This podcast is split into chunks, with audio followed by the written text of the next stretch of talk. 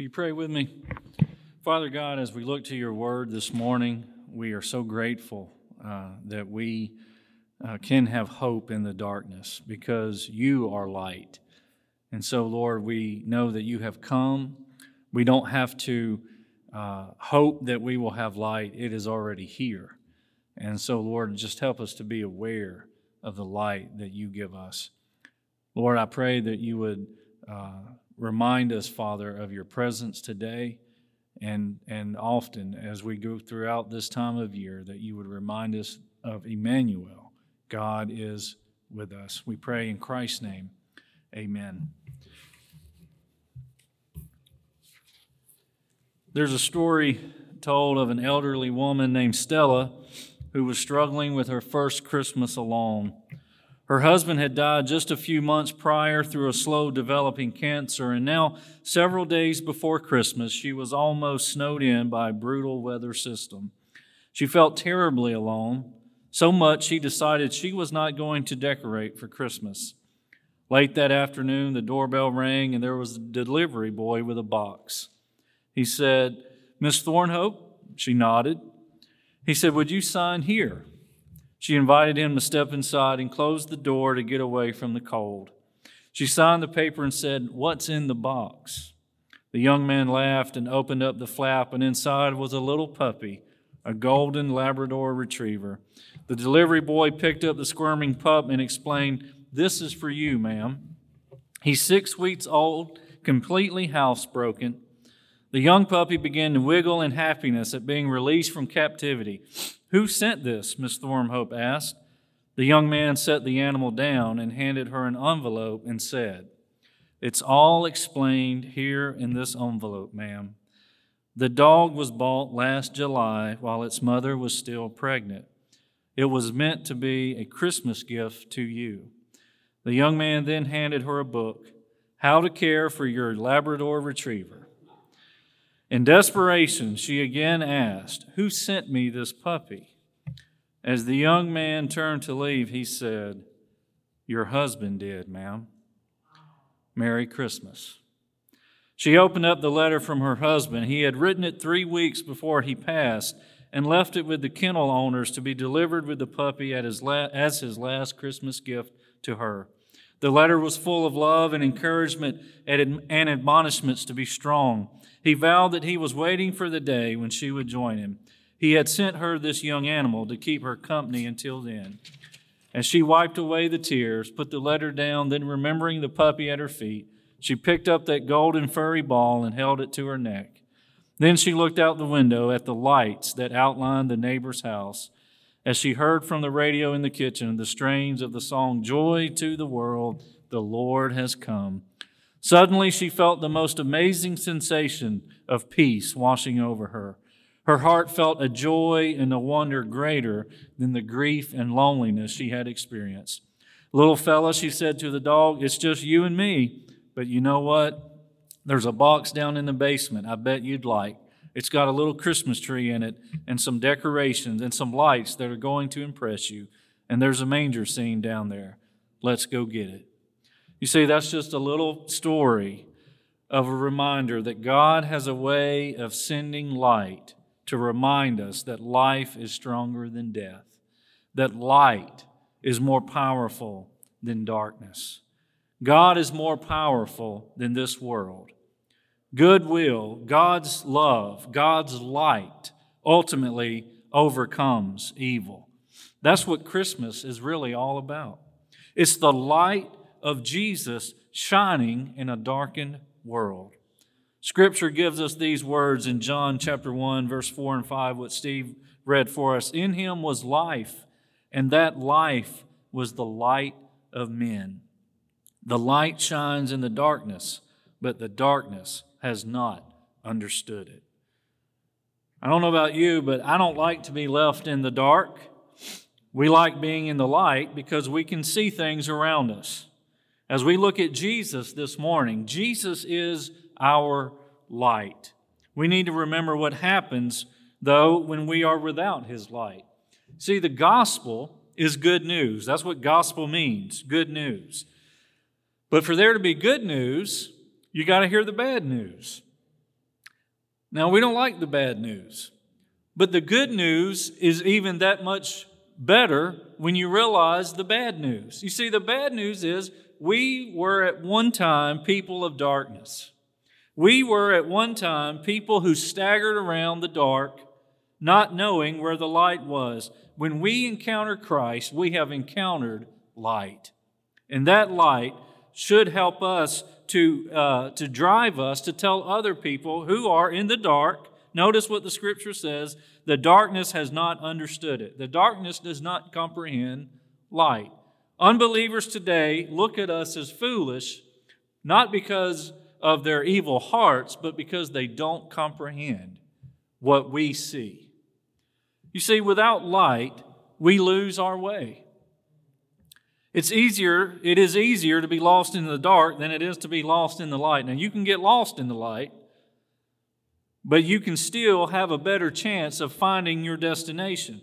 Have you ever driven somewhere during the day and on your way back at night, you would say to yourself this phrase everything just looks different at night.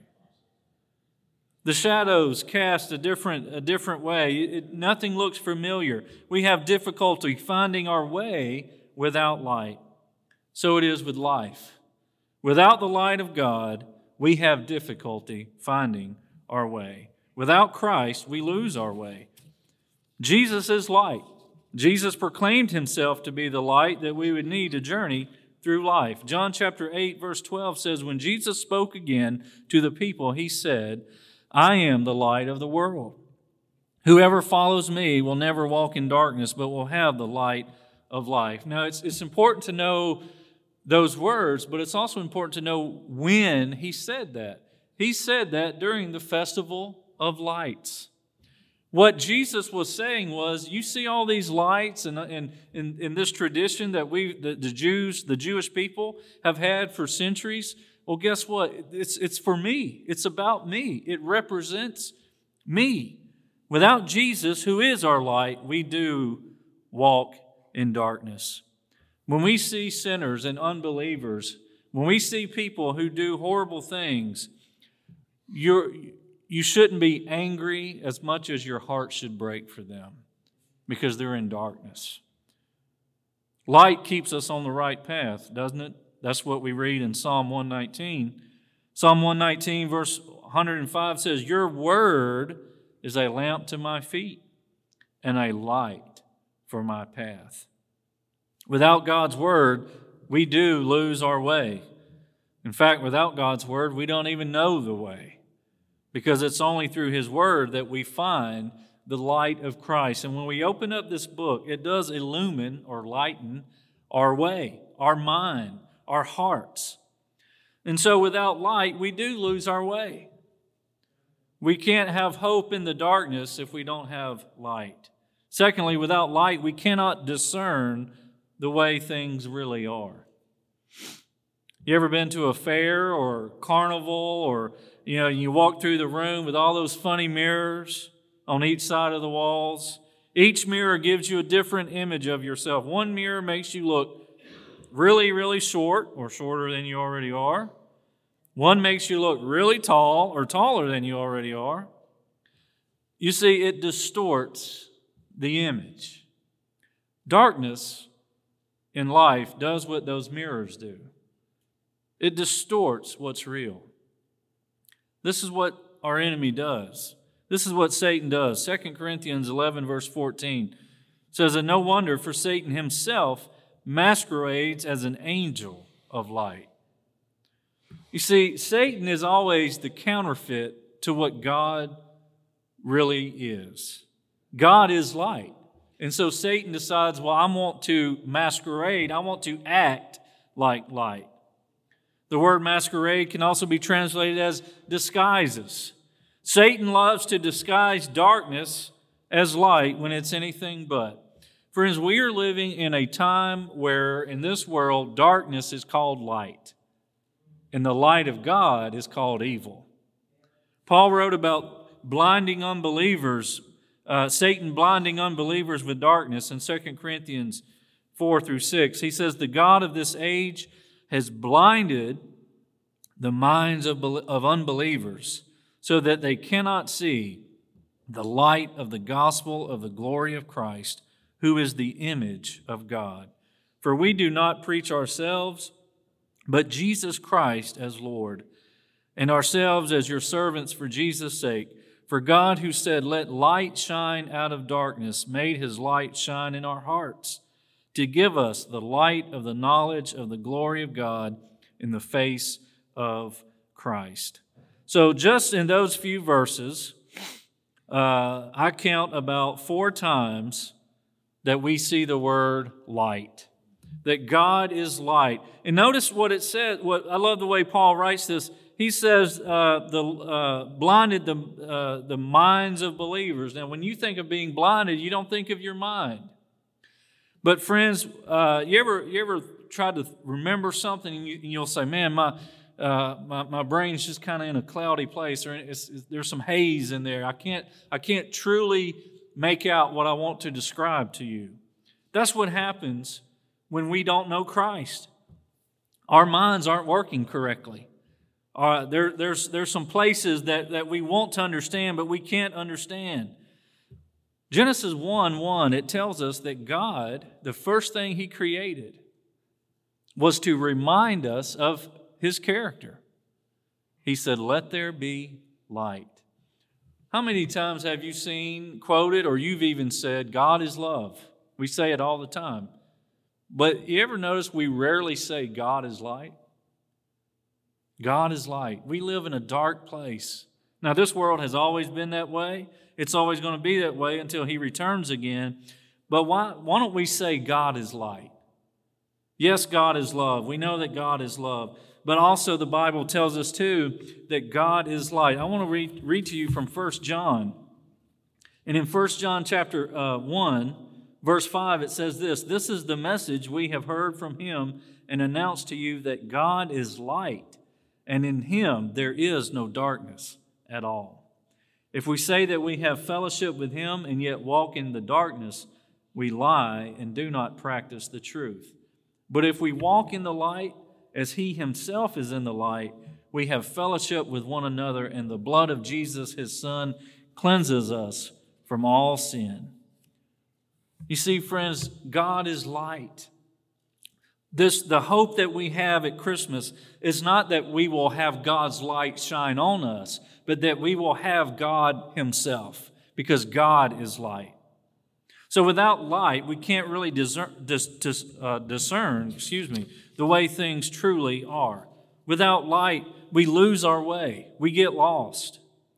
Isaiah said that, that without God uh, in our lives, we all, like sheep, have gone astray, each one his own way. In Proverbs, there are so many Proverbs that tell us that uh, you, you, what, you think you're going the right way, but in the end it leads to death. The problem with being blinded, the problem with living in darkness is that you think you're going the right way until you're told you're not. Only then can things change. Why do people still need to hear the gospel? Why do we need to be told, first and foremost, that we are sinners, totally depraved, and as such are justly exposed to the wrath of God? Because until you hear that, you don't understand how desperate you need light. And the good news is, yes, we're all sinners. We're all totally depraved. You're, in fact, I love how Charles Spurgeon would say, you're, you're more rotten than you realize. But thank God he brought light. What does the light do too? It also it exposes the darkness. You know, you, when you go to the doctor, it's amazing what they can do today, but I still think, in a way, as, as simple minded as I am, I still think x rays are still kind of cool that you can take a picture and see your bones. And they can look and say, you know, if we, if we take this x ray, we will be able to see what we can't, this, this, this special light will zoom in and we can see what's been broken. And we'll know how to fix it. That's what God's light does. God's light shows us our need for Him. And so, without God's light, we lose our way, but with God's light, we find He is the way. Without light, we can't discern the way things really are. But when God's light illumines our minds, He shows us what is true and what is not. God's Word God's word helps us to discern light from darkness because it's not so black and white in this world. When we're, when we're living in a time, in a culture where what is dark is considered light and what is light is considered darkness, you need something to guide you. You need that North Star. You need that compass that always points north. The Word of God will always point to Christ. The Word of God will always point to the true light. And so, without God's light, we have no hope for the future. Christ came to earth to give us hope. He came to earth to fulfill prophecy. He came to earth as a human so that he could sympathize with the way we feel, to touch what we touch. We can have hope because Jesus, the true light, will never grow dim. You know, there's not a light bulb in your house that won't need replacing. I don't care how many LED lights you have. It may outlive you, but somebody will have to replace that light, right? Jesus' light will never grow dim. Jesus' light will always be the light that you need. It will always shine as bright as you need it to shine to get through get you through your own darkness. We can have hope because his light shines just as bright today as it did the day he was born. Don't let the world fool you. Don't let what you see on, on social media and the news and everything around you say, this world is just darker and darker. This world has always been dark. Jesus has always been light. Keep your eyes on God. As the world grows dark and continues to get darker, God's light should grow brighter. As Christians who have that light in us, we should be people who illumine God's light and God's love to a dark world. Not long ago, there was a house near the entrance of a subdivision that kept their Christmas lights burning long after the season was past. They burned through January, even though the first, even through the first of February, those outside lights burned every night.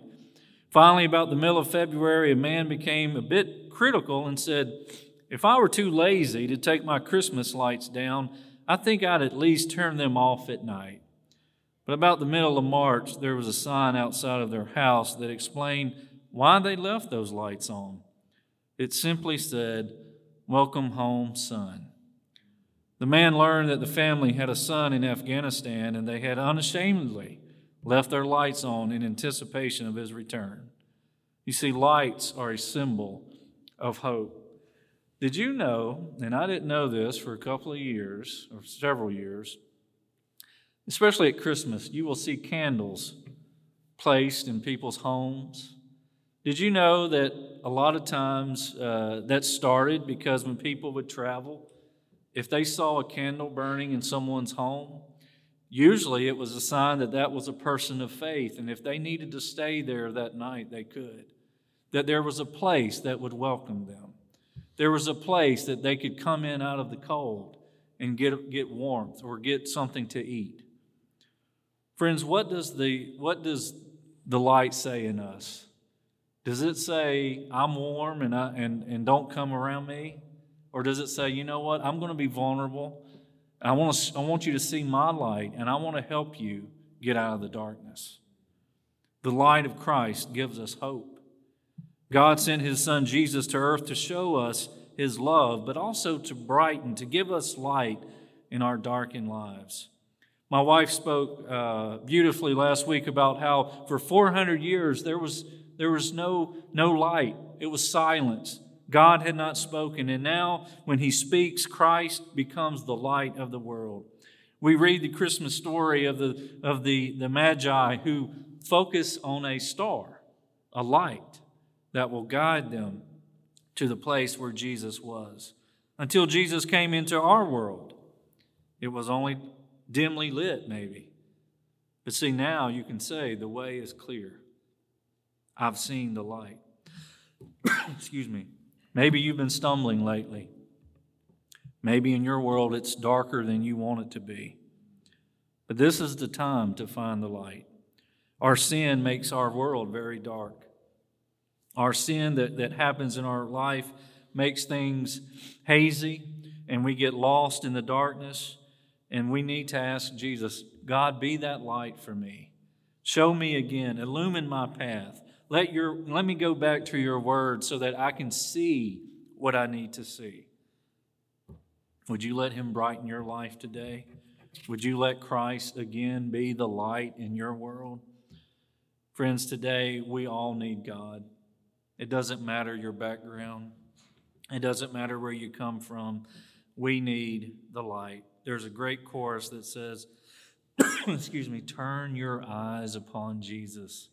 Look full in his wonderful face, and the things of this world will grow strangely dim in the light of his glory and his grace. This morning, as the piano plays, I, w- I would ask you if you're, if you're in a dark place, all you got to do, turn your eyes upon Jesus. How do you do that? You look at his word. His word explains to us who he is, what he came for. When people say, What's God like? I often just say, Read the Gospels. What's Jesus, what does Jesus do? Who does Jesus interact with? Jesus showed compassion. God is compassionate to us. Excuse me, He understands that sometimes, even when we've seen the light, we sometimes stumble into the darkness. And what we're saying is, you know what? The light is still there. If you're outside on a cloudy day, you don't think the sun has disappeared. You know it's still there. This morning, God's light is here for you to illumine your world, to bring light into darkness. Because without the light, we can't move the darkness away. Without the light, the sin stays. In fact, it grows.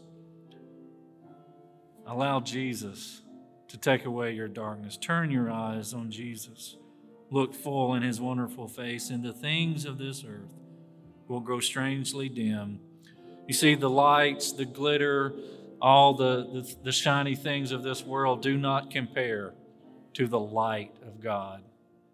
They will never shine as bright they may shine for a little bit, but they don't shine forever like God.